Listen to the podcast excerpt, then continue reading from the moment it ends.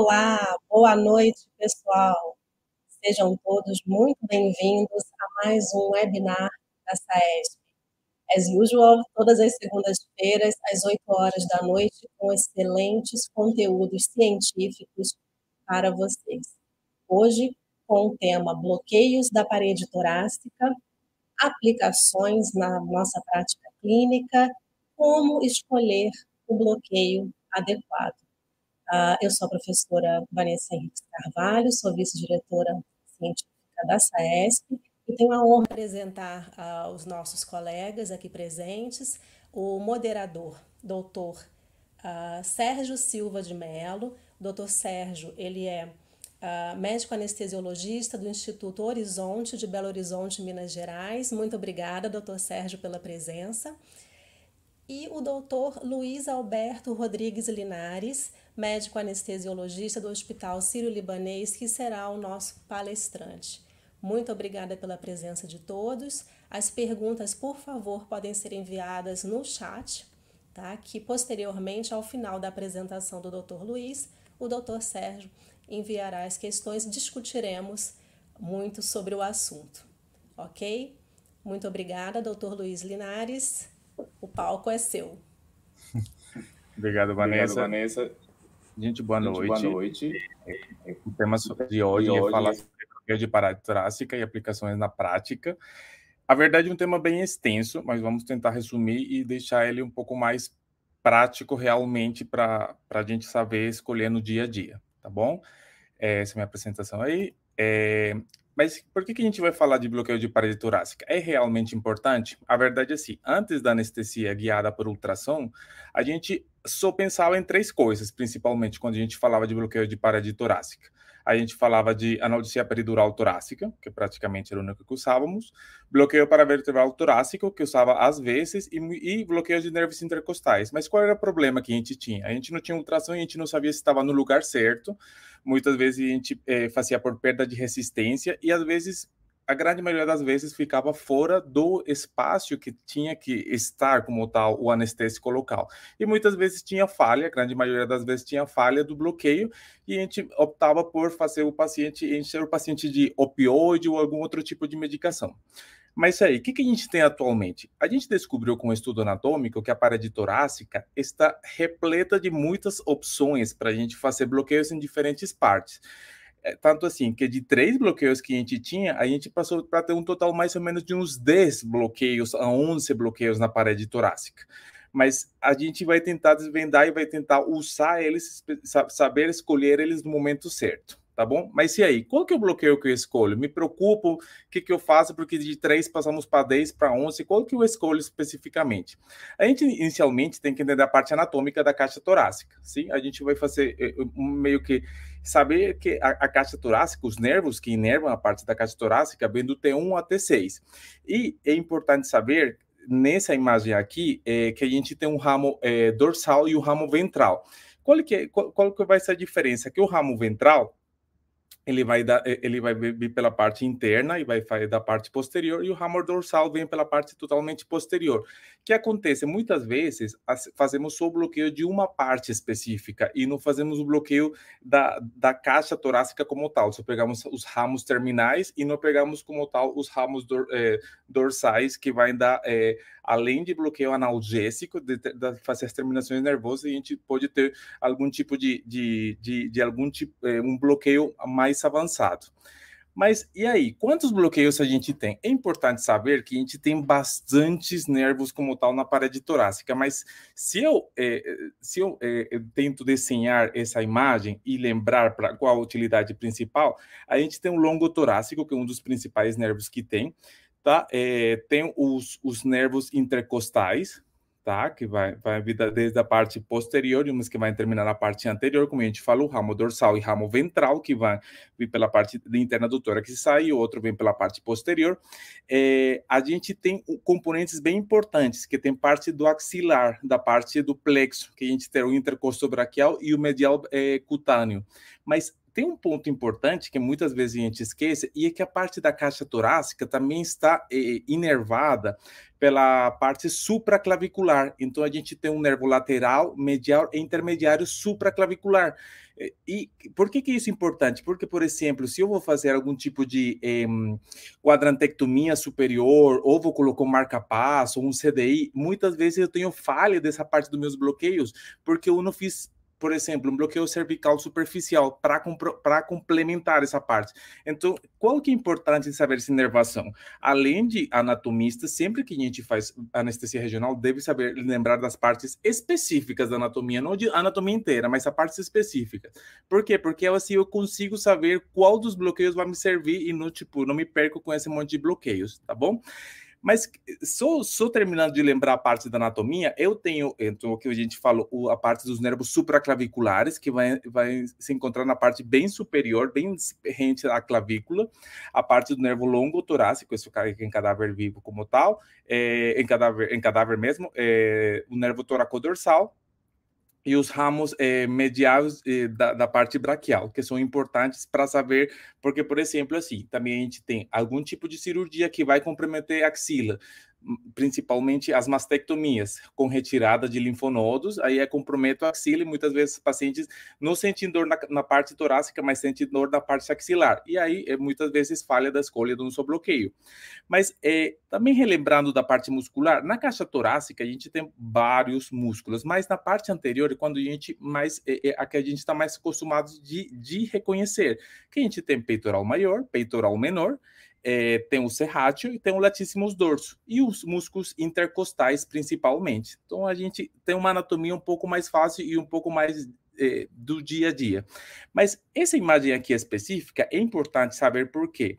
A gente tem aqui o peitoral maior por baixo do peitoral menor. E eu quero que vocês foquem nessa parte que é da distribuição dos nervos. Por que, que, por que, que é tão importante? Porque quando a gente vai ver como realizar alguns tipos de bloqueios, eu tenho que vir acompanhando como tal a parte lateral. Eu venho na diagonal, venho da clavícula em diagonal para a, a, parte posterior do tórax. Mas por que, que eu faço isso? Será porque é mais fácil para mim? Porque assim foi que eu aprendi? Não, é simplesmente por isso, pela distribuição anatômica e pela distribuição dos nervos que, que eu tenho eu consigo acompanhar eles muito mais fácil ultrassonograficamente é, quando eu sigo eles anato pela anatomia e eu consigo me orientar muito mais fácil tá bom? E essa imagem aqui é interessante porque muitos dos nervos que a gente estava falando, a gente, a gente falou do ramo dorsal e do ramo ventral, mas muitos dos nervos intercostais, a grande maioria, a verdade, vem do ramo ventral. Então, o que acontece muitas vezes quando a gente fazia só um bloqueio intercostal? Não pegava a parte do ramo dorsal e a parte toda posterior ficava descoberta. Então, era assim quando a gente fazia um bloqueio intercostal, sei lá, para uma drenagem de tórax, eu coloquei, eu deixei um tubo e aí o paciente ainda continuava com dor, porque eu fiz só na parte anterior desse, desse tórax, só fiz o bloqueio e não fiz tão posterior, porque, ah, não, não vou mexer o paciente, vai sentir dor, mas era na parte posterior que eu precisava abranger para pegar a parte cutânea, a parte de fora da pele do paciente. E por esse motivo eu tinha falhas como tal. Então é importante saber que quando faço bloqueios ventrais como tal, eu consigo pegar todos os intercostais, mas lembrar que a parte dorsal fica totalmente descoberta. É, e é importante ver isso aqui também, por quê? Porque aqui na parte anatômica eu estou vendo aqui as mesmas terminações que são pegas pelo ramo ventrais, mas eu não consigo, é, consigo pegar muitas, é, muitas vezes quando só faço a parte dorsal, fica totalmente descoberta nesses casos. Mas quando a gente fala de bloqueio interface, a grande maioria dos bloqueios que a gente tem atualmente são bloqueios interfaces certo? Os bloqueios de parede torácica são uns deles. Raramente, tirando o bloqueio intercostal, eu vou diretamente no pacote, é, no, é, no pacote raramente eu vou direto dentro do nervo é, a grande maioria desses bloqueios que a gente tem são bloqueios de interfaces, mas quando a gente fala disso, é importante saber qual a importância dessa fáscia. Primeiro que a fáscia, ela tem múltiplas capas, quer dizer que a fáscia é multifurada muitas vezes, então a fáscia não é totalmente indemne. Isso vai depender... Por que que isso é importante, Luiz? Para que que isso me serve? Serve para várias coisas. Primeiro, volume. Eu sei se eu preciso de bastante ou menos volume. Segundo, a, a direção que eu vou fazer do, do, do, agulhamento, por exemplo, vai variar também, depender. Dependendo da área da face, se tem ma maior peristaltismo, movimentação, eu vou conseguir uma dispersão maior. E por isso é importante esse artigo, e é interessante, porque eu sei que eu vou injetar entre dois músculos, beleza, mas é, é, é importante entender porque a face, é, tipo, qual que é o, o, o, papel dessa face, porque com isso eu consigo entender, poxa, não vou fazer menos de 10 ml nesse, nesse bloqueio, porque não vai servir para absolutamente nada. Ou vou fazer só 15, ah, mas não pegou meu bloqueio, o paciente está com dor. Óbvio, porque eu tenho problemas, porque minha face, muitas vezes, não furei, a gente tem problemas é, que as faces não são totalmente íntegras, então a gente percebe que ela começa a abrir, às vezes não abre bem, se eu não acompanho o agulhamento certo, eu, eu não consigo fazer uma distribuição adequada de anestésico local. Então, para todas as coisas se importa. E a gente tem, aqui nessa imagem importante, que a gente tem faces especializadas. E que uma, uma a face especializada é uma face, a face toracolumbar, que é a parte da, do tórax, especialmente, que é uma face que vai me ajudar a distribuição, que é, me ajuda a distribuição e tem um comportamento totalmente diferente. Se a gente vê aqui, a T, a parte do corpo vertebral, da parte posterior, ela vem para trás. E se eu vou daqui da parte de, de da parte posterior para frente, para anterior, ela tem uma distribuição para frente. Então, tudo isso importa para quê? No momento de agulhar. Então, no agulho, ah, é que eu agulho desse jeito porque se aprendi. Não, é por causa da anatomia, por causa das pressões e da hidrodinâmica como tal das faces, tá? Mas aí, Luiz, quantos bloqueios a gente tem? Importante primeiro a gente saber que a gente deve dividir o tórax como tal é na região anteromedial, na região anterolateral e na região posterior. Na região anterolateral temos vários bloqueios. É, na parte anterolateral temos o peitoral é, é, PEX 1 é, e o PEX 2, temos o serrátil, que esse serrátil tem anterior, tem serrátil superficial e serrátil profundo tá? A gente vai falar deles na frente. E na parte anteromedial, eu tenho o transverso torácico e o da fáscia é, é pecto intercostal, que, está começando, é um bloqueio que se, se, tá, se popularizou muito por causa da, da da, muitas vezes que a gente tinha falha no externo e eles são bloqueios que complementam, tá? E na parte posterior, eu tenho vários bloqueios, muitas vezes são modificação um de outro, como tudo, mas são bloqueios que cada um tem, tem, tem é, funções específicas. Tem o é, retrolaminar, eretor da espina, o do ponto é, médio do processo transverso da pleura, o paraespinal intercostal e o rumor intercostal. Então, a gente não só tem a peridural, não só tem o intercostal e não só tem o paravertebral. A gente tem um conglomerado de anestésicos que serve. Então, quanto que eu faço de anestésicos? Já para a gente adentrar um pouco ao que serve a nossa prática clínica. Quanto que eu faço? A gente não falou das fases, a gente não falou da questão é, múltiplas, que elas precisam de várias coisas diferentes, de pressão, de punção. Então, eu preciso e, e, esses bloqueios de fase são bloqueio de volume. Bloqueio de fase igual a bloqueio de volume. Então, preço acima de 20 ml. 20 a 40 ml adultos e crianças de 0,2, 0,4 mililitros por quilo. E lembrar, gente, muitas vezes a gente, nem por mais experiente que a gente seja, nem por mais anos de anestesia regional, todos os pacientes são um desafio totalmente diferente. A gente precisa, muitas vezes, de deixar uma solução salina, uma destrose diluída, 10 ml e fazer até o ver que verdadeiramente divulsionou essa face.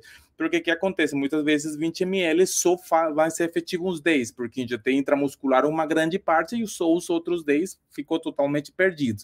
Então, por isso, gente, é o ideal é fazer uma, um, uma seringa separada com soro fisiológico, água destilada, antes de vi que divulsionou bem minha face, aí que eu faço os 20 ou 40 ml de volume especificamente. Mas calma, vamos resolver isso aqui, vamos tentar achar é, um norte para a gente saber escolher os bloqueios específicos. Quando a gente fala de bloqueio então, de parede anteromedial, a gente fala de, do bloqueio do transverso torácico. Mas aí, o que, que eu devo ver no bloqueio do transverso torácico? A gente vai ter, obviamente, o peitoral maior, né? Pele, peitoral maior, tenho é, o, os músculos intercostais e, os, e, o músculo transverso torácico. Esse é o músculo transverso torácico aqui, que vem a partir da segunda costela, tá? E os músculos intercostais que estão por baixo e, e os músculo, é, e, o, o, e o músculo peitoral maior que se encontra por cima, tá? Onde que eu faço a injeção? Então, eu vou ver peitoral maior, né? O músculo intercostal aqui por baixo, e por baixo tem o músculo transverso, que é uma fina fáscia como tal, tá? Quando eu tenho dúvida de fazer essas faces, faço uma manobra que chama tilt e consigo achar melhor essas faces, tá bom? Ou eu conto da pleura para cima e eu consigo achar esse transverso torácico. As, os lados eu vou, eu vou ter os cart, as cartilagens costais e eu faço uma injeção para chegar nessa parte específica aqui do transverso torácico, tá bom? Então, para que, que me serve esse, esse, esse, bloqueio? Para complementação, quando eu faço uma esternotomia, ou muitas vezes nem só esternotomia, a gente tem que se lembrar que são terminações como tal da parte ventral, da parte que entrou e saiu, mas muitas vezes me ajuda para quê? Ah, fiz uma prótese, fiz um, um quadrante de mama mais perto do externo, ou, e tive uma falha, esses bloqueios me complementam. É semelhante quando faço, por exemplo, parede abdominal, o, a vainha dos retos, que pega todo o reto abdominal, ele me complementa. Então, esses bloqueios, tanto PAF como transverso torácico, são bloqueios para complementação especificamente. O PEX, o PEX é um bloqueio super comum, que desde simples R1 a gente ouviu falar sobre ele, mas qual é, é a vantagem do PEX? É, é eficaz, é simples e é seguro. Então, um bloqueio que muitas vezes, para quem está começando, é uma das melhores melhores opções que a gente tem, tá? Ele foi descrito pelo, pelo Blanco a primeira vez, em 2012 mais ou menos, e depois foi modificado para PEX 2, tá? Qual que é a vantagem do PEX 1? Que ele atinge nervos peitorais medial e lateral, que a gente viu a parte da inervação, e ele muitas vezes, ao depender do lugar que eu faço, se eu faço mais medial, consigo eh, eh, atingir a parte do nervo intercostobraquial. Já quando falo de PEC 2, é, aí, aí, aí, consigo atingir os ramos cutâneos laterais dos nervos intercostais do 3 ao 6 e, e também bem como as, muitas vezes consigo fazer o torácico longo. Então, é, é, quando eu tenho PEX 1, tenho o peitoral maior e o peitoral menor, e eu faço uma injeção entre as duas faces dos dois músculos, peitoral maior e peitoral menor, deposito meu anestésico. Esse é o único dos bloqueios que eu vou ter que precisa só 10 ml. A gente falou que não faz bloqueios menos de 10 ml quando está falando de bloqueio de parede. A gente fala acima de 20, mas quando eu faço PEX 1, é, geralmente eu costumo fazer o PEX 2, que o PEX 2 é o, é o, é um, o PEX modificado, mas qual é, que é a vantagem do PEX 2, que era o que a gente estava falando?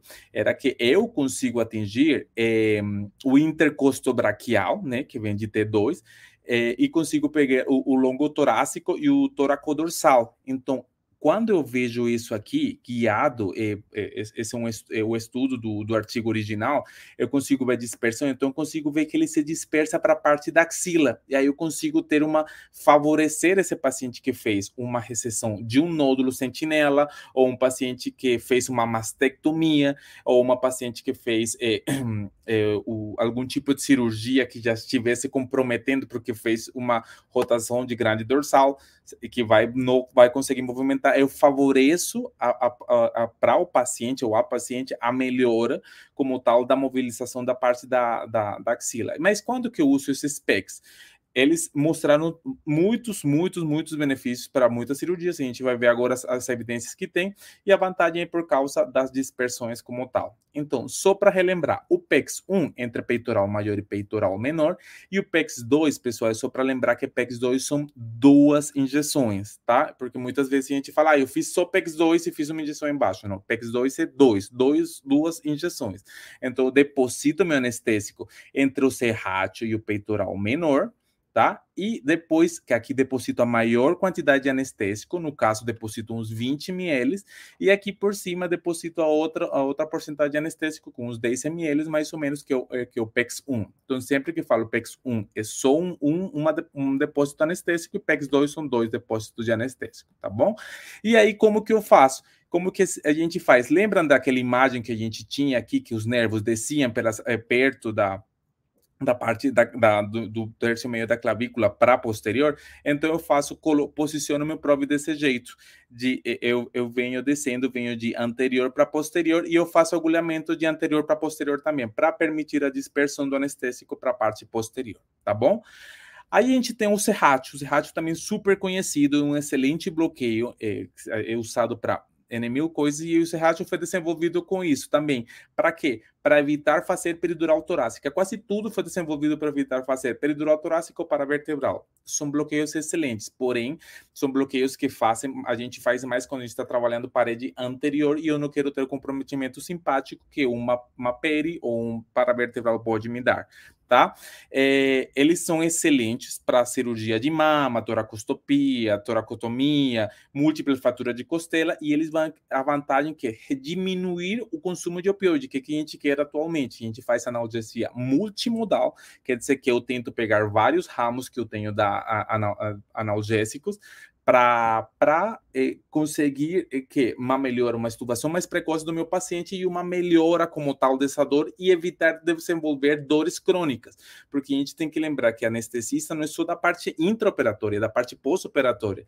E se eu garanto um excelente intraoperatório, fazendo bloqueios, evitando esse nervo ter memória de dor, eu consigo evitar dores crônicas, são pacientes que não vão ter que ir depois no ambulatório de dor porque estão com dor na parede torácica após de uma cirurgia de quarantectomia, mastectomia ou algum tipo de cirurgia de, de pulmonar eh, ou algumas outras que a gente vai falar, tá bom? É, obviamente ele serve como é, é, muitas vezes serve uma, a, a, uma alternativa em pacientes muito complicados quando vai fazer procedimentos de cirurgias cardíacas minimamente invasivas, que a gente também está vendo muita válvula, é, muita TAV, é, e, e as abordagens são todas intercostais, então ele pode me servir nessa parte que eu quero fazer uma sedação leve e eu faço meu bloqueio como tal, tá bom? E aí, como que eu faço o serrátil? O serrátil, eu continuo. A gente não vinha descendo dessa parte aqui. O serrátil tem vários jeitos de fazer, tá? Mas os jeitos mais clássicos é descendo, acompanhando o PEX 1 e PEX 2, que eu vim para a lateral, e desço, continuo descendo, mais ou menos no nível de T4 ou T5, que mais ou menos daria o quarto, quinto espaço intercostal, ou na linha intermamilar, que seria o T4 especificamente, tá? Qual que é a diferença? O que, que encontra com o serrátil? A gente falou que a gente tem PEX 1, PEX 2 e tem dois serrátios, um superficial e um serrátil profundo. O serrátil, é, é, a diferença do serrátil é, superficial é a injeção entre o serrátil é, vou depositar minha, minha, anestésico local nessa parte aqui mais baixa e no outro eu vou ter o, o grande o grande dorsal e meu serrátil que eu vou fazer uma dispersão mais para é, aí, aí, eu faço mais é, entre o intercostal entre o, o, músculo intercostal e, e o serrátil aqui que encontro mais proximidade tá? Tem o Brilma, que é, também é, alguns chamam de uma, o serrátil modificado também, tanto faz, é, são, são nomenclaturas como tal, e vai fazer exatamente o mesmo. Tem o serrátil, aqui tem é, a quinta, a quinta costela como tal, e eu vou fazer a mesma dispersão de anestésico, igual que um serrátil profundo, e ele funciona do mesmo jeito, tá bom? Então, só para a gente relembrar, quando eu faço um serrátil superficial, eu tenho ele entre é, é, o grande dorsal e o serrátil, e quando tenho o serrátil profundo, eu tenho o serrátil e os músculos intercostais, tá bom? É, qual é que é a diferença? Que eu tenho, esse artigo é bem interessante, que esse artigo é de 2018 e mostra diferenças de dispersões que a gente tem com o serrátil. Só que aqui tem um ponto importante. Esse aqui é do serrátil superficial. O serrátil superficial tem uma dispersão bem pouca, tá? Mas aqui, esse foi com 20 ml que foi, foi realizado. O serrátil profundo, aqui também foi só com 20 ml, tem uma dispersão maior, porque tem pessoas que falam, ah, qual você prefere, serrátil superficial, serrátil profundo? Isso vai depender da sua, da sua capacidade, da sua técnica, da sua da, da confiança, da imagem que você consiga obter paciente. Como falo, todos os pacientes são totalmente diferentes. Mesmo a gente treinando é, ou tendo muita experiência, tem uns pacientes que você opta por outras técnicas, não porque você não consiga, senão porque é o melhor para o paciente, no caso, por causa da visibilidade ou por causa da segurança do paciente. Mas é interessante essas duas imagens aqui, que aqui esse ratio superficial igual que esse. Só que nesse nesse estudo, eles fizeram duas punções diferentes do serrátil. E aí eles conseguiram abranger um espaço, uma área ainda maior que esse aqui. E esse aqui, o serrátil profundo em duas áreas. Então, eh, só que aqui, aqui foram 40 ml. Mas tem eh, Tá, aí vem surge a dúvida: e se eu faço 40 ml, consegue dispersar? Consegue ter uma dispersão semelhante quando eu faço 40 ml. Então, por isso que a gente fala: se eu vou fazer esse ratio, nada de 10, 15 ml. De 20, 25 ml para frente, a gente precisa de volume. Lembrar uma coisa que é concentração, que é minha massa de anestésico, e outra coisa é meu volume, meu diluente soluto e solvente. Então, eu eu tenho uma, uma concentração respeitando a dose tóxica do anestésico que eu quero usar, independente do que você tenha no seu, no seu serviço. E outra coisa é o, o diluente, com quanto que eu vou diluir? Eu preciso de volume, não vou fazer 25 ml de, ou 30 ml de VUP, ou de ROP, ou de diluído. Não, eu vou fazer uma concentração X, vou fazer é, é, ROPIA 02 ou VUPIA 02 e com 25 ml, 25 ml, então quer dizer que a concentração é menor e a massa, é, a, massa é uma e a, e a dissolvente é outra. Mas qual é que é importante a do serrátil? O serrátil também consegue atingir torácico longo e todas as áreas relacionadas com a parte axilar. Então eu tenho uma dispersão anatômica tão interessante que consegue me cobrir toda essa parte aqui para posterior. Qual é o único problema que eu tenho? Então, tá vendo essa parte da imagem aqui, a parte do externo, e essa parte mais, esse quadrante mais é, perto do externo, então posso ter algum tipo de falha. Então, se eu estou pensando em algum tipo de cirurgia cardíaca aberta, aí posso ter um risco, e eu tenho um risco de falha muito mais alto, porque a gente viu aqui que ele não chega até o externo. Então, não penso fazendo uma cirurgia cardíaca aberta. Porém, eu penso, ah, eu vou fazer uma TAV? Consigo, porque eu vou fazer uma intercostal aqui. Desculpa é, vou fazer um, uma quadrantectomia superior aqui para ser perfeito, não tem problema nenhum. Meu paciente, vou fazer uma mastectomia, vou, mas posso ter falha como tal aqui, aí eu preciso um volume maior, tá bom? Então, como a gente vinha, só para a gente se lembrar que o caminho do PEX e do serrátil, mesmo seja superficial ou profundo, é igual. Então, por isso que eu, eu, voltei, trouxe essa imagem aqui para vocês lembrarem. O PEX 1 é peitoral maior e peitoral menor, o PEX 2 deixa entre é, deixo entre peitoral maior e menor, depois deixo lá na parte é, baixa, e depois o, o, o serrátil, que eu deixo entre o latismo dorso ou intercostal, a depender do que eu quero fazer. Aí a gente tem o bloqueio paravertebral. O bloqueio paravertebral é um excelente bloqueio, mas ele tem é, alguns tipos de, de de pontos que a gente tem que ver se eu quero isso no meu paciente ou não, ou se meu paciente vai tolerar isso ou não. Ele tem fornece bloqueio motor sensitivo, mas também fornece bloqueio simpático. Então a gente tem que tomar certo cuidado porque ele está perto do, do plexo simpático. Tá?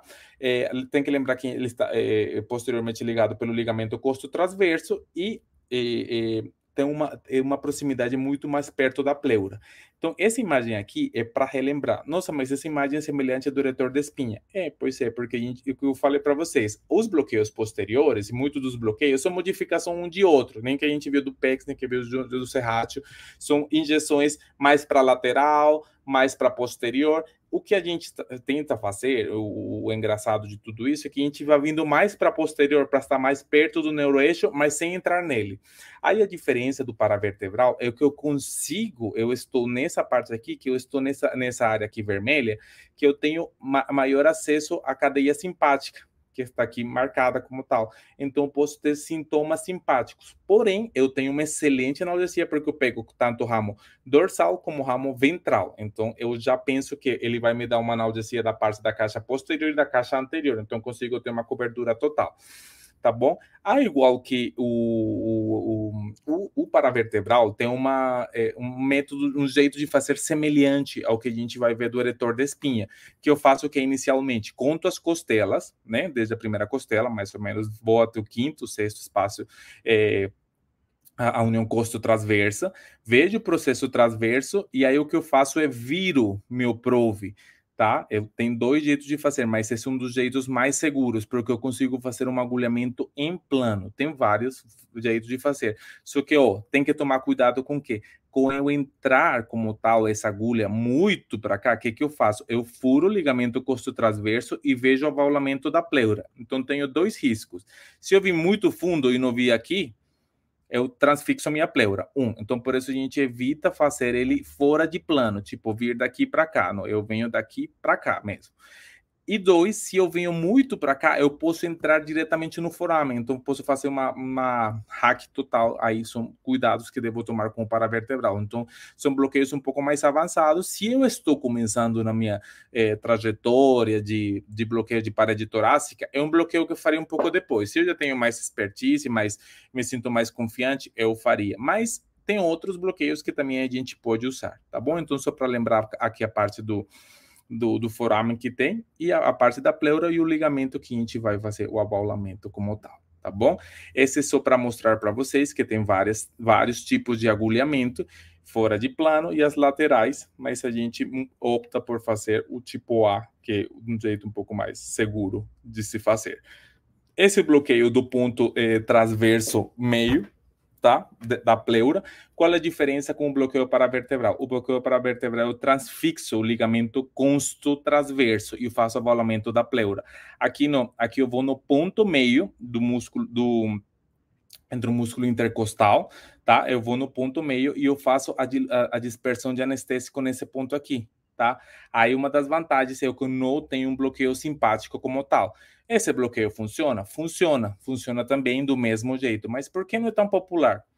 Foi um bloqueio que não mostrou muita diferença, porque esse do ponto meio, junto com o retrolaminar, tem pessoas que falam que foi copiada a ideia do, do eretor da espinha desses bloqueios. Isso é um, um, tema que não, não, não, me, não me concerne mais, é, não me cabe, mas aí a gente vê que um excelente bloqueio também, que faz uma excelente dis, dispersão de anestésico também, e ele vai desde, desde segunda costela até, até é, até o, o, o, final do, do, do gradil costal e faz uma dispersão excelente também sem bloqueios como sem, sem bloqueio simpático. E o, a gente tem o eretor da espinha também, que é um, um, um bloqueio muito famoso, controverso, de amores e ódios, literalmente. É, mas é um bloqueio que chegou para é, ficar para muitas coisas. Também tem suas indicações específicas. Ele foi eh, pra, pra, de, desde laparoscopias, agora estão fazendo para eh, cirurgias torácicas, cirurgia de mama, cirurgia cardíaca, trauma torácico, dor oncológico e dor, dor cirúrgico persistente. A verdade, esse bloqueio foi criado para dor. Foi um bloqueio pra, criado para pacientes com, com herpes zoster, né? Na neuralgia apocerpética e foi criado para esses pacientes que estavam com muita dor. Porém, você, viram, você viu bastante benefício desse bloqueio como tal para ser trazido para a nossa prática como tal, tá? É, a vantagem desse bloco, de, do, do, do eretor da espinha é que ele consegue pegar ramo ventral e ramo dorsal e sim, sem aquele bloqueio simpático que a gente tem no paravertebral é, é, é, um bloqueio que a gente faz o quê? A gente novamente conta as costelas desse, pela parte posterior, chega na união é, costo transversa, mais ou menos no nível do quando a gente está falando de, de, cirurgias torácicas, qualquer que seja, mais ou menos no nível de T5, a gente acha o processo transverso, tem que lembrar que o processo transverso ele vai ser mais reto, mais, é, mais plano nessa parte específica, e as costelas elas são mais arredondadas e são mais altas quando vejo no no ultrassom, são mais para cá. O processo transverso ele é mais baixo e ele é mais profundo. Então, só para lembrar é, é, é, esse ponto específico, eu transverso, eu, eu transfixo os músculos e bato no ponto meio do, do processo transverso e faço a dispersão de anestésico. Que a gente falou, era é, quando a gente falou das faces, uma faixa especializada. Então, de, ao depender do ponto que eu faça, se eu faço muito para cá, ele vem para frente e aí não faço como tal no, no processo transverso e ele vira um bloqueio intercostal. Aí ficou a falha, falou, nossa, mas esse retor de espinha não serve para nada. Não, não serve, tem que fazer mais para posterior, mais perto do... Lembrar que o, o, o processo vertebral é, bem, é, é pequeno e é mais para posterior para encontrar bem esse, esse, esse, processo transverso e fazer a dispersão de anestésico, que aí ele vai conseguir para dentro, como tal, e pegar os ramos dorsais e ventrais sem, sem comprometimento simpático, tá bom? Essa é outra imagem para fazer. Tem vários jeitos de se fazer, paciente sentado, lateral, é, é, isso depende do gosto. Quando você quando está começando, é melhor fazer com o paciente sentado, que você tem uma, visibilidade, uma eh, visualização melhor dos processos transversos de uma facilidade.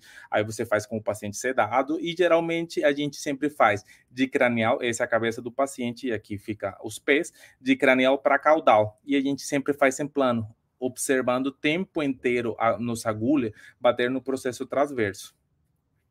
Por que, que é importante? Então, a gente falou dos ramos ventrais e dos ramos dorsais. Se eu consigo pegar esses dois ramos, eu consigo abranger a caixa torácica tanto posterior como anterior. E eu consigo fornecer para esse paciente verdadeiramente uma analgesia adequada.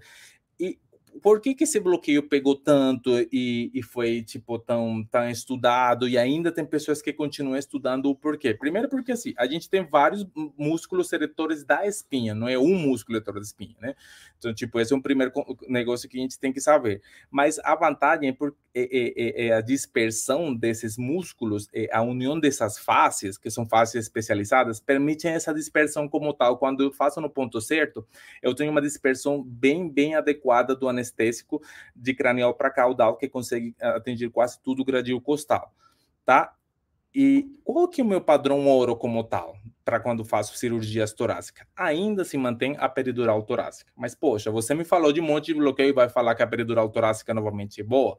Só que assim, a peridural torácica é escolhida quando eu não consigo fazer nenhum dos outros bloqueios, quando eu tenho, tipo, vou fazer uma mama e vou fazer uma peridural torácica, não preciso. Eu, esse aqui eu faço quando eu tenho um paciente com que a gente vai ver, no, vai ver mostrado pelos estudos, quando eu vou fazer um paciente que é, desarticulou vários arcos costais, é, aí deixa um catéter, não tem como deixar um, um, um paravertebral ou um, um, um, eretor de espinha, muitas vezes não vai me fornecer a mesma analgesia e não consigo ter. Mas o importante aqui ou trazer esse, esse, esse slide para vocês é para mostrar que a gente faz esse, essa marcação como tal, já nem se faz só na palpação, sino que a gente faz guiado pelo ultrassom mesmo para evitar as complicações como tal, de for algo madura e ter algum tipo de lesão maior. Então a gente consegue fazer isso guiado por ultrassom, que dá uma acurácia muito melhor do lugar que eu estou.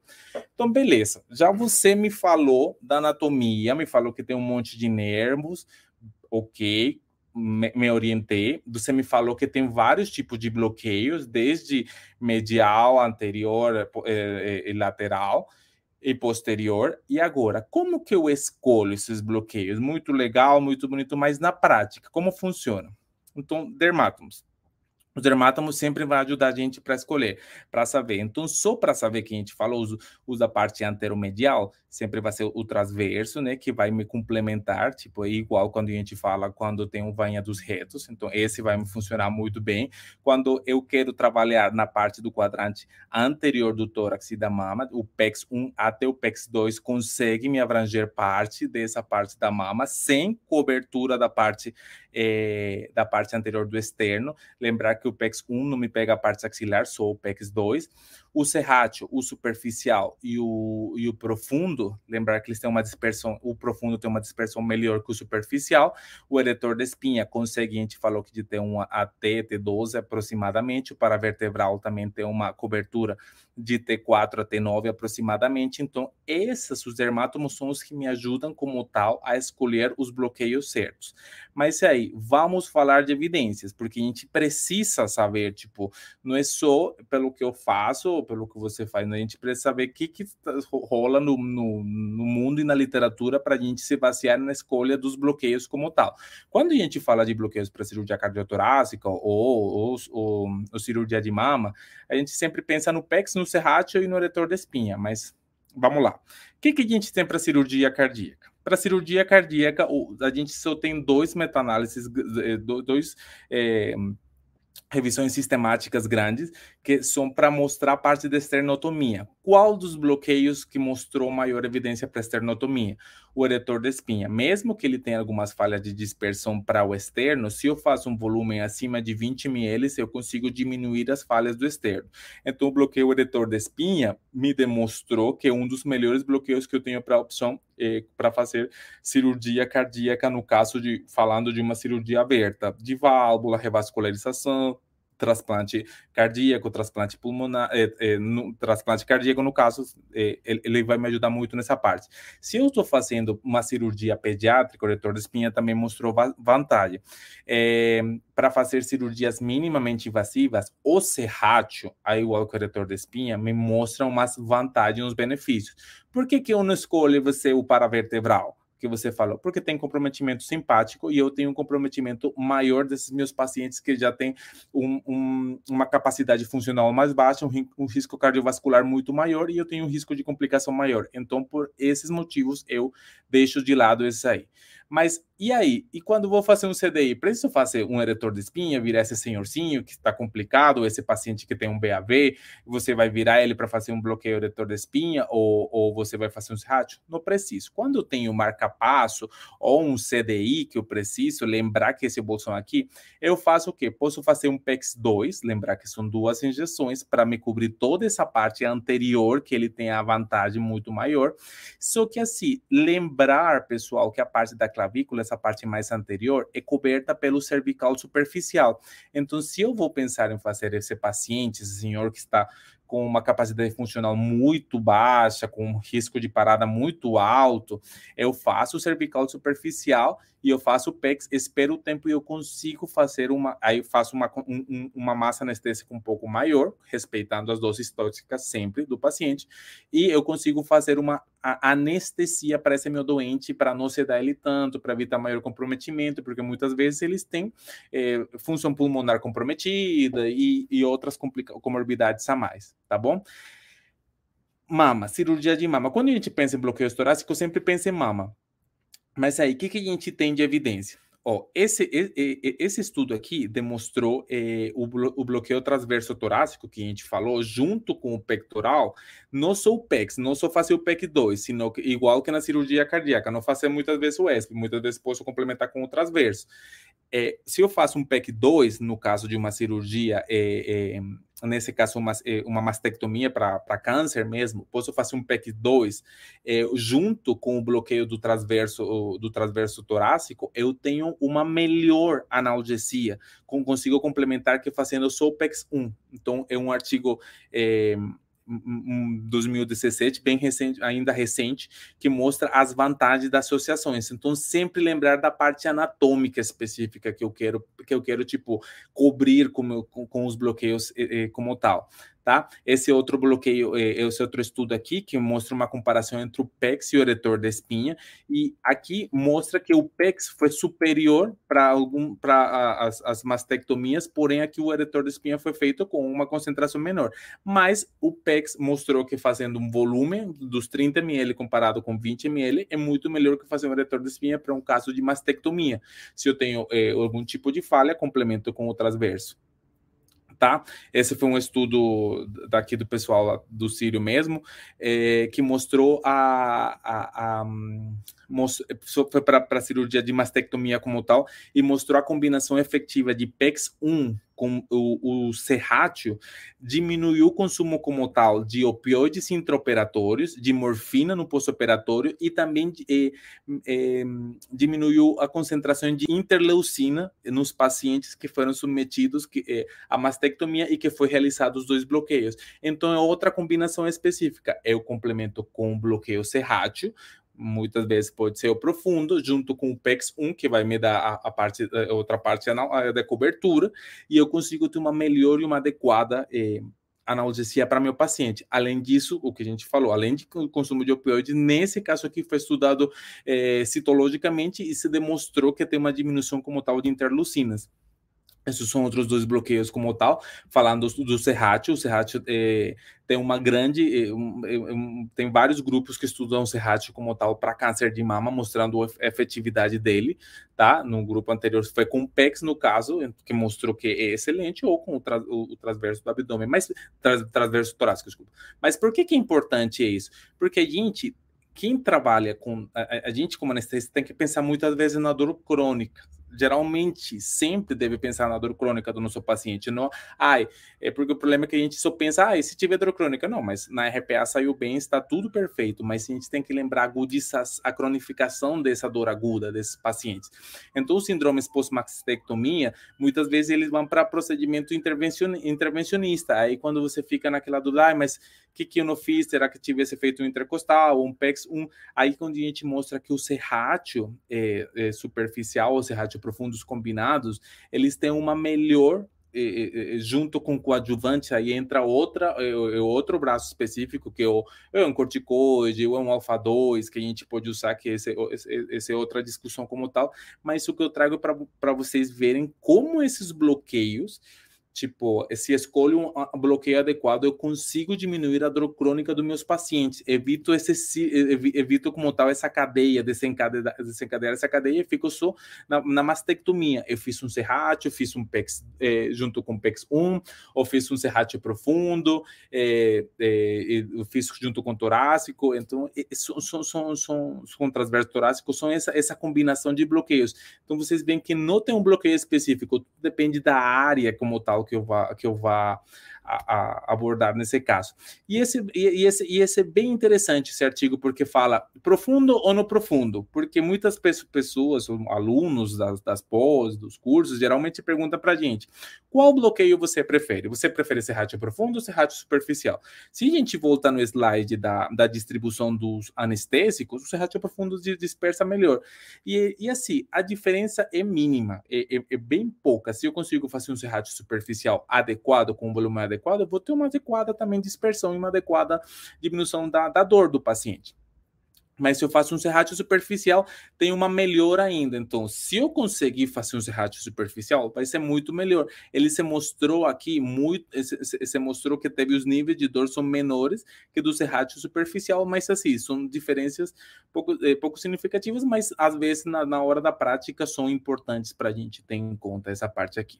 E esse outro bloqueio, e, e esse outro estudo que fala sobre fazer o bloqueio para vertebral torácico em pacientes pós-mastectomia e se diminuir como tal, valia a pena de, de, de me submeter a essa, esse, esses sintomas como tal simpáticos, e se valia a pena deixar esse, fazer esses sintomas simpáticos e ver se diminui a dor, a, a dor crônica evidenciou que não tem diferença significativa como tal. Quando faço um bloqueio para vertebral torácico, para pós-mastectomia, não vai diminuir em nada a dor crônica dos meus pacientes. Então, meu paciente vai estar bem, mas eu não, não, não consigo garantir que meu paciente não vai ter dor crônica, a diferença dos outros bloqueios como tal. Essa imagem é interessante porque, para lembrar isso, em que parte doe mais a mama? Lembrar que a parte lateral tem até um, um, um 79% dos, das, das pacientes que apresenta maior dor. Então, por isso o serrátil, o combinado com o PEX, faz uma, uma, uma adequada, eh, consegue me cobrir, consegue me ajudar isso. Ah, que faça um eretor de espinha. Ok, mas com o Serrat e um PEX 1, consigo ter uma adequada, uma adequada abrangência, uma adequada cobertura como tal para uma paciente que fez pós-matectomia. Se eu tiver como tal uma falha, lembrar que o torácico aqui vai... É, o transverso torácico vai me ajudar nessa parte.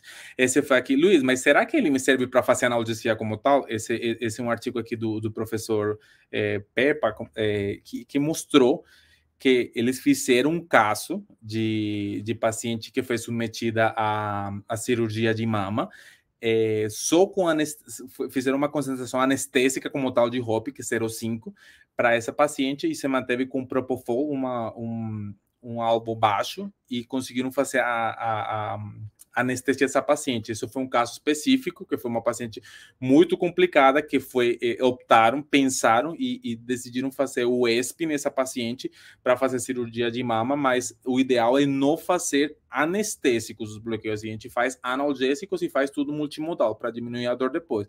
Mas no caso que precise, aí a gente tem uns exemplos que, que pode ser realizado. Esse slide deixo para vocês que é bem interessante quando estou trabalhando, falando de cirurgias eh, de mama, é, que aqui me mostra como tal. É uma, um slide bem antigo, uma, uma, uma, uma tabela bem conhecida já, mas para quem não conhecia, vou deixar aqui, que mostra como tal os bloqueios que eu posso escolher de depender da área, do ramo que eu tenha como, é, como tal que abranger na cirurgia de mama. Aqui também é interessante, por quê? Porque cirurgia plástica também está muito em aumento. Então, aí muitas, muitas pessoas perguntam: o que, que você faz? Primeiro, prótese. A prótese de mama aumentou muito, né? E essa época de julho, que todo mundo que faz cirurgia plástica, as próteses subglandulares, elas não costumam doer. São as que doem, são as submusculares, que fazem um levantamento como tal do músculo. Quando tem um comprometimento do músculo, tem uma dor maior. Então, por isso as mastectomias doem e as próteses sub, eh, submusculares doem muito.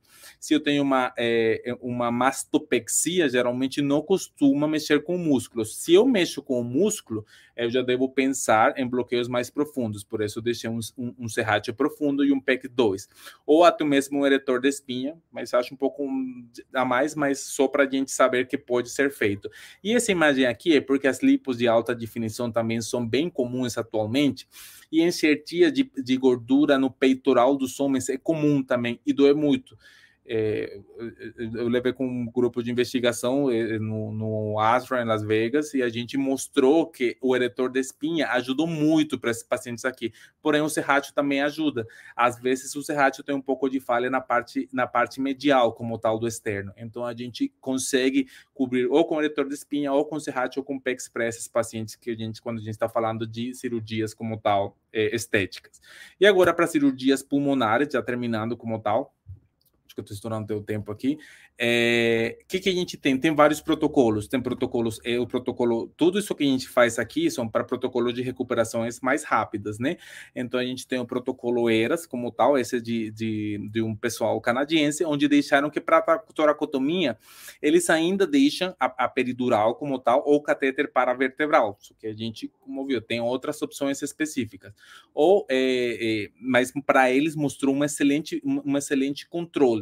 Ao depender da cirurgia, tipo um transplante pulmonar, ou eu, eu vou fazer uma uma lovectomia, dependendo do, da quantidade da área do pulmão que eu fosse fazer, ou das costelas que eu fosse retirar, porque muitas vezes tem, tem, tem retirado de costela, eu já penso fazer ou a peri, ou muitas vezes posso pensar, ah, vou deixar um, um catéter no ESP também, que vai me ajudar bastante tá bom? É, esse outro, outro estudo como tal, é, que mostrou sobre a toracoscopias, que atualmente a gente faz, se fazem poucas cirurgias abertas para pulmão, todas são mais é, vídeo assistidas, e, e, a vantagem como tal, igual que a cirurgia robótica, a ideia dele ser diminuir o tempo cirúrgico, diminuir a dor do paciente, é, diminuir as complicações que podem trazer. E aqui, como tal, ainda fala, para cirurgia torácica, ainda gold standard é a peridural, tá? Mas eles fizeram um estudo com eretores da espinha e o serrátil, mostrando uma adequada diminuição da consumo de opioides dos pacientes. Então, são outras possibilidades que eu tenho. O paravertebral também, muitas vezes, para pulmão, a depender se o paciente tem uma, uma, uma, uma função é, cardiovascular adequada, posso pensar ele como opção tá? E esse é um estudo comparando a, a peritorácica junto com o paravertebral, deixando catéteres, e aí eh, ele mostrou que o resultado é semelhante na analgesia, tanto para peri como para vertebral torácico. Então, se eu estou pensando em cirurgia de pulmão, eu posso muitas vezes ou deixo um ou deixo outro, tanto faz. Posso pensar na, eh, na nas diferenças. Eh, se eu, se eu quero, tipo, porque os dois vão me ter comprometimento simpático, mas aí para mim, ah, tem muito mais fácil de um cateter de pele que um paravertebral. Então, beleza, mas não tem diferença como tal significativa na parte da dor. Eles vão mostrar uma, evidenciar uma adequada qualidade. É, e para síndromes dolorosas, porque assim, o eretor de espinha foi criado para dor, então tem que lembrar que para síndromes dolorosas crônicas, então eu tenho um paciente que já tem uma síndrome dolorosa crônica, eu penso no eretor de espinha, no caso. Aí o eretor de espinha também se mostrou para é, síndromes dolorosas pós-toracotomia. Ele mostrou uma adequada é, é, opção, como uma opção terapêutica é, para esses pacientes que fizeram, ah, fizeram uma toracotomia, paciente está com muita dor, adormecimento ou com dor neuropática como tal, eu consigo com o eretor de espinha melhorar esses sintomas e dar um, um, uma adequada solução a esses quadros desses pacientes, tirando ele da fase aguda e combinado com é, medicações orais, eu consigo fazer outro, outro eu consigo fazer uma, uma, uma abordagem muito maior. Então é isso, gente. A verdade é assim, a gente tem vários tipos de bloqueio de parede torácica, como vocês viram tem várias combinações, como tudo na anestesia, não tem tipo uma receita de bolo. Obviamente a gente viu que tem mais é, é, artigos que mostram um peso, uma, uma, peso, uma evidência científica muito mais alta, muito mais forte para algum tipo de cirurgia, mas a gente consegue, às vezes no preço de um bloqueio só consegue combinar, lembrar que a gente está falando de parede torácica, lembrar que a gente está falando de faces, então precisa de volume, é, é, um negócio importante se lembrar, lembrar das áreas não, poxa, não me lembro agora qual área que cobre o PEX.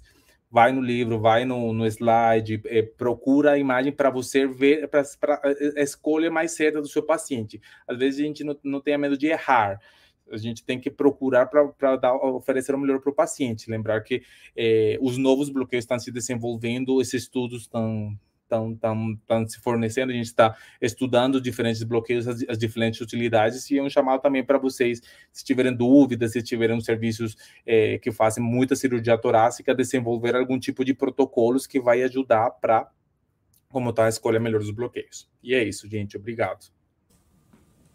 Nossa, doutor Luiz Linhares, excelente aula, excelente explanação. E na verdade a gente tem várias opções, né?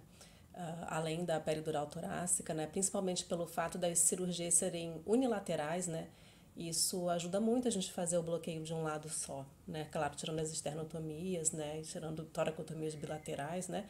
Uh, que seriam melhores com a peridural torácica, mas realmente se o paciente, né, ele não pode sofrer o bloqueio simpático, né, que realmente faz muita diferença, né, na peridural uh, torácica ou até no paravertebral, os outros bloqueios estão aí para fazer o seu papel e fazer muito bem também.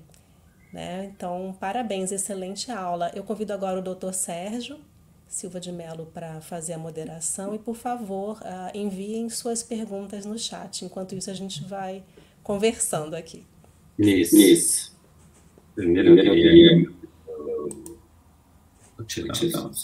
eu queria agradecer muito a, o convite de vocês, porque é, é, um, é, um, privilégio, primeiro, poder participar de um webinar tão, é, tão importante dentro da anestesia brasileira e depois escutar o, a aula do Luiz, que é uma revisão excepcional. Eu já conheço o Luiz há bastante tempo, sabia que, que ia ser uma, uma explanação extremamente completa e, e abrangente. E enquanto a gente espera as perguntas, eu acho que o que ele disse é, é extremamente é pertinente. Os bloqueios, hoje a gente tem opções é, extensas é, para tipos específicos e, e, e, com objetivos específicos, né? Eu acho importante a gente entender é, que os bloqueios é, interfaciais eles são diferentes dos bloqueios, por exemplo, de nervos. Bloqueio de nervo, você chega próximo do nervo, o, o paravertebral é um exemplo, deposita o seu anestésico na intimidade daquele nervo. Obviamente, você tem um efeito muito mais intenso, muito mais preciso, e no, no caso do paravertebral, com repercussões, obviamente, também mais intensas. Então, a gente tem que entender primeiro o papel dos bloqueios interfaciais. Eles não são bloqueios anestésicos, eles são bloqueios analgésicos que dependem de alguns fatores para que funcione. Por esse motivo, às vezes, você não tem uma, um padrão definido de sempre funcionar da mesma forma, né? Porque depende de dispersar em meio a espaços interfaciais que às vezes sofrem influências de, de situações específicas, de cicatrização, de cicatrizes, de ventilação, de tudo mais. Mas são bloqueios extremamente interessantes e muito úteis, né? E, e como ele disse bem, a gente, é, para lembrar, muitas vezes que bloqueio escolher, a gente lembra que os bloqueios que são mais anteriores e laterais, o principal mecanismo de ação vai ser sempre essa dispersão entre as faces. Então, pegando principalmente aqueles nervos que vão passar nesses espaços interfaciais. Por exemplo, intercostais, no caso de mama, você escolhe esses bloqueios mais anterolaterais, você pega ramos do plexo braquial e os nervos intercostais.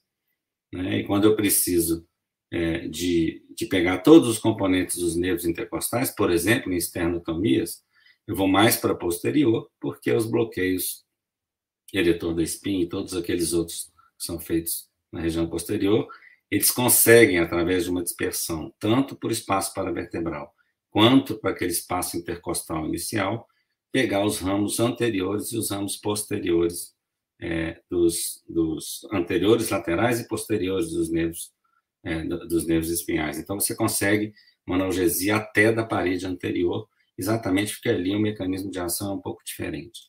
Então, é, eu acho que a aula foi, foi extremamente interessante esses bloqueios são muito bons, desde que a gente entenda que eles fazem parte de uma, é, de uma ideia de, de anestesia multimodal, né?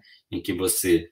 É, e, e é o que hoje em dia a gente procura, mesmo em bloqueios de outros locais, você não consegue com um bloqueio, fazer tudo que você precisa, porque se o bloqueio é excessivo, você perde algumas coisas que você precisa. Então, você usa bloqueios que às vezes não são tão intensos, que não são tão é, é, é fortes no sentido da palavra, mas que com a ajuda de outros é, é, componentes da anestesia multimodal, você consegue excelente qualidade de analgesia, sem invadir tanto, sem tanta repercussão, e com o bloqueio tendo um papel importante nessa história toda.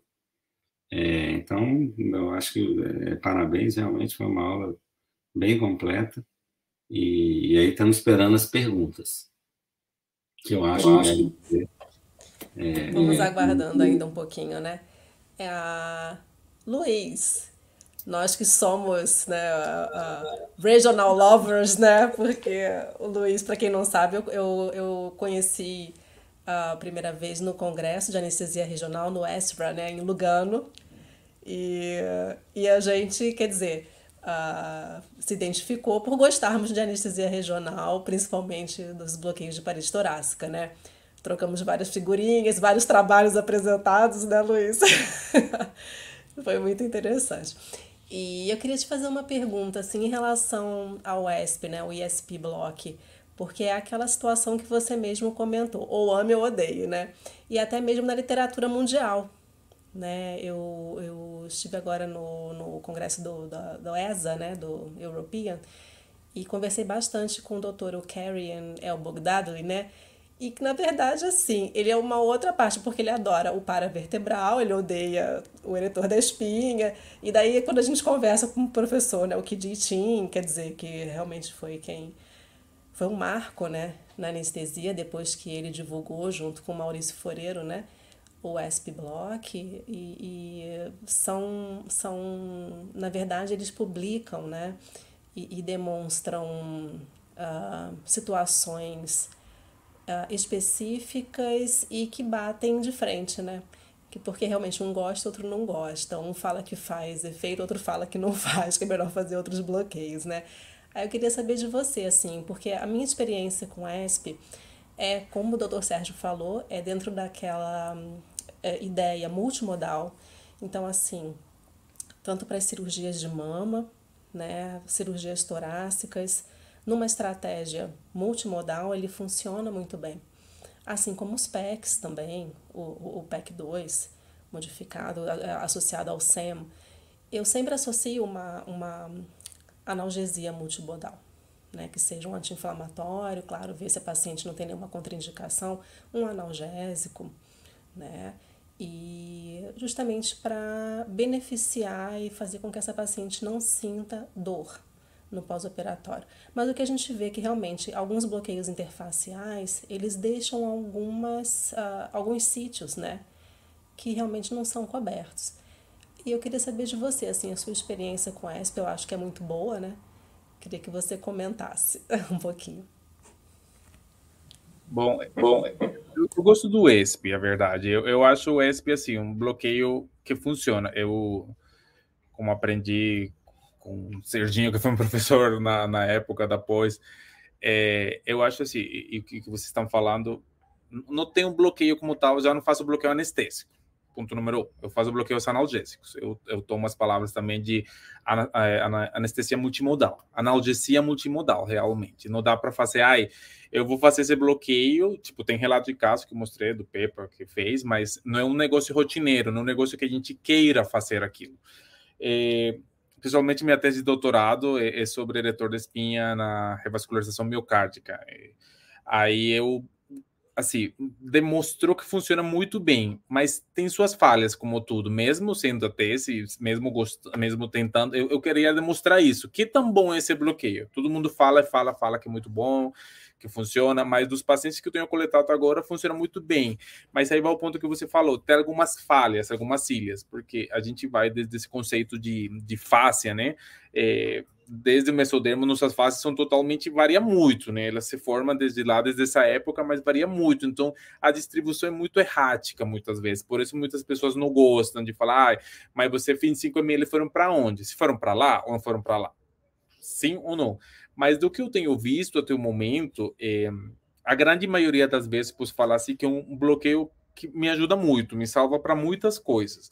Eu tenho um paciente assim, é, além da cirurgia cardíaca, mostrando uma estabilidade é, cardiovascular como tal, o paciente não taquicardia na hora da esternotomia, é, não precisa de grandes consumos de medicações associadas, mas o que a gente percebe, faz uma metadona junto, mas você fala, a metadona é o bloqueio que está ajudando, mas sim, está avaliando isso, a parte da dor crônica também, porque muitas vezes assim, a injúria é tão grande nesse tipo de cirurgias, por exemplo, cardíaca, que vai doer e vai ter dor crônica. E a gente vê pelos pacientes no ambulatório que eles se queixam de dor neuropática, especificamente na parte external. Mas tem outro tipo de pacientes, por exemplo, assim, é, é isso que a gente falou, é, cirurgias de mama, algumas mastectomias, que eu consigo ter uma abrangência adequada com o eretor da espinha. Então, para mim, eu bloqueio assim, funciona, no, tipo, não deixo ele como única opção, tipo, ah, eu não só faço ESP, não não, não, não. Tipo, por isso mostrei. Tem outras opções. Tem outros bloqueios que são muito bons. Tipo, vocês falaram muito bem, a gente revisou. O PEX, eu acho o PEX um bloqueio que salva muito. Além de rápido, é um bloqueio seguro e serve para a gente se virar muito fácil para algumas coisas. Serratio, então, eu sou um fanático do Serratio, eu gosto muito mais. Mas o Eretor Espinha tá, está demonstrando, ainda tem, tem algumas coisas controversas, mas na minha prática eu uso. É, eu estou estudando ele agora para cirurgias cosméticas, para os pacientes que fazem aquelas enxertias de peitoral, que ao depender de quanta quantidade de, de, de gordura eles se enxertem, dói. Os pacientes se queixam bastante, e mais que são pacientes de cirurgia estética, e um paciente que tem um grau de dor, de dor mais baixa, é mais poliqueixoso. Eles se queixam para pegar veia, então imagina agora sentir dor no peitoral. Então, nesses casos, aí eu estou comparando o eretor espinha com o serrátil, tem demonstrado muito bem, mas mas assim, eu acho que, que funciona e um bloqueio assim, que não é, só assim, não pode ser, ah, é, é, o padrão ouro é o único que eu uso. A minha percepção, não sei o que o Serginho acha sobre isso também. Eu acho tudo que você falou, mas eu vou dar prioridade para uma pergunta que foi feita. Depois a gente vai continuar discutindo. Que o Alisson Lucas aqui perguntou para você se para as esternotomias em cirurgias cardíacas convencionais o SP-Block é suficiente para analgesia. Acho que você até respondeu isso até certo ponto, mas ele fala objetivamente sobre a, a estubação precoce, né? Ou, e se você complementa com o transverso se valeria a pena complementar com ele. Então, é, é o que eu estava falando. A minha tese de doutorado é sobre isso não todos os pacientes, eu, eu, faço no Instituto do Coração aqui na Faculdade de Medicina da USP, não todos os pacientes fazem parte dos protocolos. A gente está querendo instaurar um protocolo ERAS na cirurgia cardíaca nesses pacientes como tal. É, mas o eretor de espinha funciona sim, tem mostrado assim, mas como a gente tem, tem, tem falado, junto com outras medicações. Então, tipo, não se faz tanto fentanil, no máximo se faz. Anteriormente se fazia, sei lá, na minha época, quando eu rodei, eram três frascos de fentanil, 1.500 microgramas, fácil, se fazia, de pancurônio, e aí ia, ia pela frente. Agora que a gente tem visto com o espinha é isso, o paciente não taquicardiça, faz, eu não faço concentrações, eu não quero fazer anestesia, eu quero fazer analgesia, então faço 0,25, 0,2, acima de 0,2 já tenho uma concentração analgésica. Aí faço concentrações é, anal, aneste, anal, é, analgésicas mesmo e volumes altos. Então faço 20, acima de 25 ml para ter uma adequada função. É, tanto que foi um tema de, de pergunta até no, no, no Ezra lá com o professor Kijin, que eu perguntava para ele, tipo, o que ele achava do, para, do, do, do paravertebral, porque o PIF é um bloqueio que parece que tipo chegou na moda, ah, não, mas é muito bom. Mas assim, eu acho um bloqueio bom para complementação. Eu, eu, eu pessoalmente não acho um bloqueio bom assim. Eu acho que assim, eu vou complementar, beleza? Porque a gente tem que levar em conta que a gente tem uma distensão não, não costo transversa. Então, isso dói também na esternotomia. Não posso deixar só o PIF sozinho, porque incomoda. Posso ter uma na estubação adequada, mas se o pós, será que não tem aquela mesma dor? A gente não tem estudo sobre aquilo. Tudo que estou falando, tipo, é, é, é, é, parte como tal prática que eu vejo, que estou vendo durante o meu doutorado. Mas o que a gente estuda é quando faz um deslocamento costo transverso, que quando abre o tórax como tal, isso dói. E dói no pós-operatório, os pacientes se incomodam. Então, aí, tossir fica com dor. Aí a gente percebe que muitas vezes o paciente na movimentação não tem dor com eretor de espinha. E aí os pacientes que só fazem a, o, o PIF aqui, eles sentem dor depois. Tosse, a, a, a diferença da dor é, é, muito maior nos pacientes que não fizeram ESP versus pacientes que fizeram ESP. Então, eu acho sim que funciona, junto com analgesia multimodal, fazer um eretor de espinha para estubação precoce dos pacientes. E, e, você falou, ele perguntou sobre o volume e se complementava com, com o, o transverso torácico. Mas se você pensar no mecanismo de ação do ESP, teoricamente não faria muito sentido complementar com o transverso, porque É, no ESP, você tem exatamente, você pega o seu nervo intercostal naquele momento em que ele nasce. Então, ele nasce, é, toda a extensão dele, teoricamente, será contemplada pelo bloqueio. Porque o que acontece no, no, nos bloqueios interfaciais anterolaterais, e que você não consegue pegar essa parte medial né, do tórax, é, por quê? Porque, em geral, eles são feitos ali na linha média para frente da, da, da axila, e dali é que sai o ramo lateral que vai dar os componentes que vão enervar a parede anterolateral. Ele não, não consegue pegar o nervo anterior que segue pela via intercostal sem cruzar os planos faciais. Por isso você não consegue, quando você faz uma analgesia de mama, fazendo um bloqueio interfacial tipo o serrátil, pegar essa parte anteromedial, porque o, ele, esse nervo, essa parte que continuou do nervo intercostal e virou o ramo anterior, ele não cruza esses espaços. E quando você faz o ESP, a princípio, teoricamente, é, você tem é, o seu nervo intercostal bloqueado na sua origem. Então, todos os ramos dele vão ser contemplados. Por isso, talvez não seja necessário você fazer esse complemento do transverso torácico. Esse aqui será alguma, algumas falhas quando fazem volumes menores. Aí é, é, é, quando se percebe que tipo que a quantidade às vezes a abrangência nessa parte external falha, que muitas pessoas falam, ah, mas falhou. Aí você vê e fizeram 20 ml. Com 20 ml tem um risco muito maior de falha. Aí você faz em 5 ou 30 ml, mesmo que tenha 5 ml a mais, já dá uma diferença na, na dispersão como tal. E na movimentação, acho que ajuda mesmo. E tem, e tem assim, mas agora muitas pessoas estão fazendo ele só sou nem sou editor, sou PF mesmo, porque acha que se consegue, mas o que, a gente, o que você explicou muito bem, que a gente falou na, na, na, aula, só pega uma parte e o resto não pega. Então, tipo, tem falha, não tem como ter essa analgesia. Acho que para um momento a satisfação tipo do agudo eu consigo tirar. Até que eu consigo tirar sem tanta dor do paciente, mas o problema é o depois, né? E só, só lembrar uma coisa rapidinho, que é, é é, é interessante como os, os bloqueios, é, tipo o, o, próprio ESP e os interfaciais, funcionam bem em traumas torácicos, né? Traumas de costela, e eles acham que isso acontece porque é, a mesma inervação que corre para inervar essas estruturas é, que, que os nervos intercostais, eles, eles mandam ramos para ossos, para periósteo, para músculo, e quando você tem um trauma, você acaba que fragmenta isso e permite uma, uma difusão melhor desse anestésico nesses espaços. Então, por isso, eles funcionam muito bem, eles imaginam que isso seja um dos motivos, para traumas de tórax, com fraturas de costela, fraturas de clavícula, eles, é, é, de um modo geral, esses bloqueios funcionam muito bem. Talvez em função até desses gaps de, de tecido que você tem, que permite uma, uma difusão boa dos anestésicos nesses locais e, e acaba bloqueando esses noceptores locais mesmo, sejam musculares, sejam estruturas ósseas. Né? Então, hoje no pronto-socorro você tem é, um, papel extremamente interessante para esses bloqueios interfaciais. Eles, eles, toda hora você é chamado no pronto-socorro e consegue é, é, resolver de forma bastante interessante é, a dor desses pacientes com trauma agudo de tórax, né? Certamente, excelente, né, doutor Sérgio? E, na verdade, eu queria só fazer um adendo, não sei se vocês, uh, o Luiz, o Sérgio, tiveram esse problema, que às vezes eu me deparo em cirurgias de mama uh, com alguma resistência dos cirurgiões na realização dos PECs. Uh, ah, justamente para pe uh, pegando, na verdade, fazendo antes da cirurgia, né? pegando a região que vai ser operada, e tem muito cirurgião que não gosta.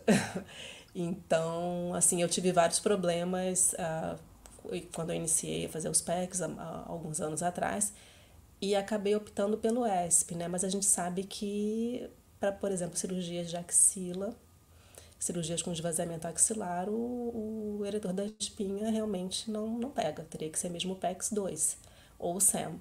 E muitas vezes a gente se depara com a, a negativa do cirurgião. Queria saber se vocês tiveram ou têm esse, esses problemas, ou basta conversar, que a gente... Na verdade, assim, cirurgia, né, cirurgião, anestesista, com certeza a gente tem que, né, uh, conversar antes da realização dos bloqueios, justamente para todos avaliarem os benefícios né, para as pacientes. E eu digo assim, maioria é cirurgias de câncer, né? E queria a opinião de vocês, se vocês tiveram um problema ou tem. Sempre para todos os bloqueios em qualquer lugar do corpo. Depende do cirurgião. E você não pode, né, ultrapassar a linha porque ele define, ele faz o pós. Às vezes são cirurgiões que trabalham há 30, 40 anos do mesmo jeito. Tem cirurgião de joelho que faz prótese que não deixa você fazer absolutamente nem morfina na hack. Ele tem 40 anos que trabalha assim, os pacientes dele são desse jeito, e, e aí você não pode ultrapassar esse limite, né? Você tem que explicar, agora está havendo uma comunicação melhor, eles estão convidando os anestesistas para irem aos congressos, e vice-versa, eu acho que isso aos poucos vai sendo vencido, até porque o paciente olha o outro que está andando no corredor bem, e ele morrendo de dor, ele quer saber porque que ele fez a mesma cirurgia e não deu o mesmo resultado, né? É, com certeza, a parte de relação anestesista cirurgião eu acho que é muito importante. É, eu, eu comecei a demonstrar para o cirurgião, um dos cirurgiões com que eu trabalho, da, a vantagem e os benefícios dos pacientes quando fazem o bloqueio. Ele percebeu que começou a diminuir as ligações para ele, pelo menos. Aí, mas assim, inicialmente foi um, só faz no final. E a gente percebe que a gente sabe que no final não tem a mesma vantagem que fazer antes de começar a injúria cirúrgica como tal, insulto cirúrgico. Então, é, é, um caminho como tal que vai se construindo aos poucos de confiança, mas é, isso é um negócio muito importante que o senhor falou, quando os pacientes falam, ah, mas eu fiz eu estava sem dor. Aí o outro começa e ele, ah, fulano não me ligou. Você fez aquele que tá bloqueio, vamos fazer de novo? Aí meio que mas inicialmente também, como tudo, aquela dificuldade absurda de realizar um procedimento novo para eles é assustador. Acham que você vai, será, a fazer algum mal para o paciente. É, é só para uma coisa, uma coisa que, que a nomenclatura está mudando dos bloqueios, né? Eles, eles lançaram uma revisão agora para tentar tirar esses nomes de PECs, de coisa, porque isso é muito confuso, e está saindo uma nomenclatura nova. Saiu o um artigo no ano passado, não sei se ele vai ser definitivo, mas em que ele muda para caracterizar cada bloqueio como estrutura anatômica envolvida. Porque, por exemplo, você fala PEX 2, você tem que saber que são dois bloqueios, então agora está sendo, né, então é interpeitoral, pecto serrátil, vão mudar os nomes para que você possa fazer exatamente, por exemplo, a junção do interpeitoral, que é o PEX 1, com o serrátil, que continua com o mesmo nome entendeu? Então, é, é, essa mudança vai ser interessante, acho que pra, vai ficar mais fácil de raciocinar na hora de você escolher os bloqueios, né? Tomara que facilite, né, doutor Sérgio? Senão fica que nem aquela história do quadrado lombar, né? Que, ai, que já mudou várias vezes, eu não aguento mais, que agora é lateral, medial. Ai, eu falei, quer saber? Eu vou fazer um quadrado lombar que eu sei. Aquela situação, né? Eu acho que todo mundo passa por isso, né? Porque vive mudando esse negócio, a gente fica louco. Mas, assim, se é para facilitar, estamos aí, né? Com a literatura e com todos. E para o bem do paciente, com certeza. Bom, acho que não temos mais perguntas. Vocês querem dar as considerações finais? Doutor Sérgio, doutor Luiz? Eu só quero agradecer a oportunidade de estar com vocês e sempre aprendendo demais, né? e discutir, reencontrar amigos, mesmo que de longe. Nem que a gente encontra direto, né? Eu te vejo muito. Mas, então, queria agradecer bastante. Foi, foi experiência, como sempre, muito boa com vocês aí. Muito obrigado e parabéns. É, agradecer como tal. Acho que a ideia foi ótima. É, é um tema que surge com bastante dúvida, né, para nós. Sempre assim. E acho que eh, escutar pessoas diferentes é, experiência, você agora está uma excelente experiência na parte ginecológica, mama, Sérgio também é um excelente cara que trabalha com bloqueios faz muito tempo, então faz a diferença. Acho que a gente está para isso, a gente está se renovando, tentando deixar a, notícia multimodal cada vez mais na vanguarda, a gente está tentando se atualizar, porque fora isso é uma realidade. E a gente está se, tipo, atualizando e tentando deixar nos mesmos padrões para a gente fornecer para os pacientes o melhor sempre. Puxa, pessoal, eu que agradeço muito a presença de vocês, doutor Sérgio, doutor Luiz Linhares. Ah, foi excelente nosso webinar e acredito que as pessoas, né, os espectadores, tenham gostado bastante, porque realmente a gente vê que ah, são vários bloqueios, né, de acordo com a excelente aula do Dr. Luiz Linhares, e, mas são bloqueios que realmente fazem a diferença na vida e no pós-operatório do nosso paciente. Podemos evitar aí uma cronificação de uma dor aguda, né, pós-operatória. E, e, é isso realmente que interessa. Nós somos médicos do pré, do intra e do pós-operatório, então realmente podemos fazer diferença para o nosso paciente, ok? Muito obrigada a todos. Desejo uma boa noite, bom descanso para quem está de folga e bom plantão para quem está de plantão. E segunda-feira que vem estamos aqui novamente no webinar SAESP. Tchau, tchau, pessoal. Muito obrigada pela presença. Nós que agradecemos. Muito obrigado. Muito obrigado.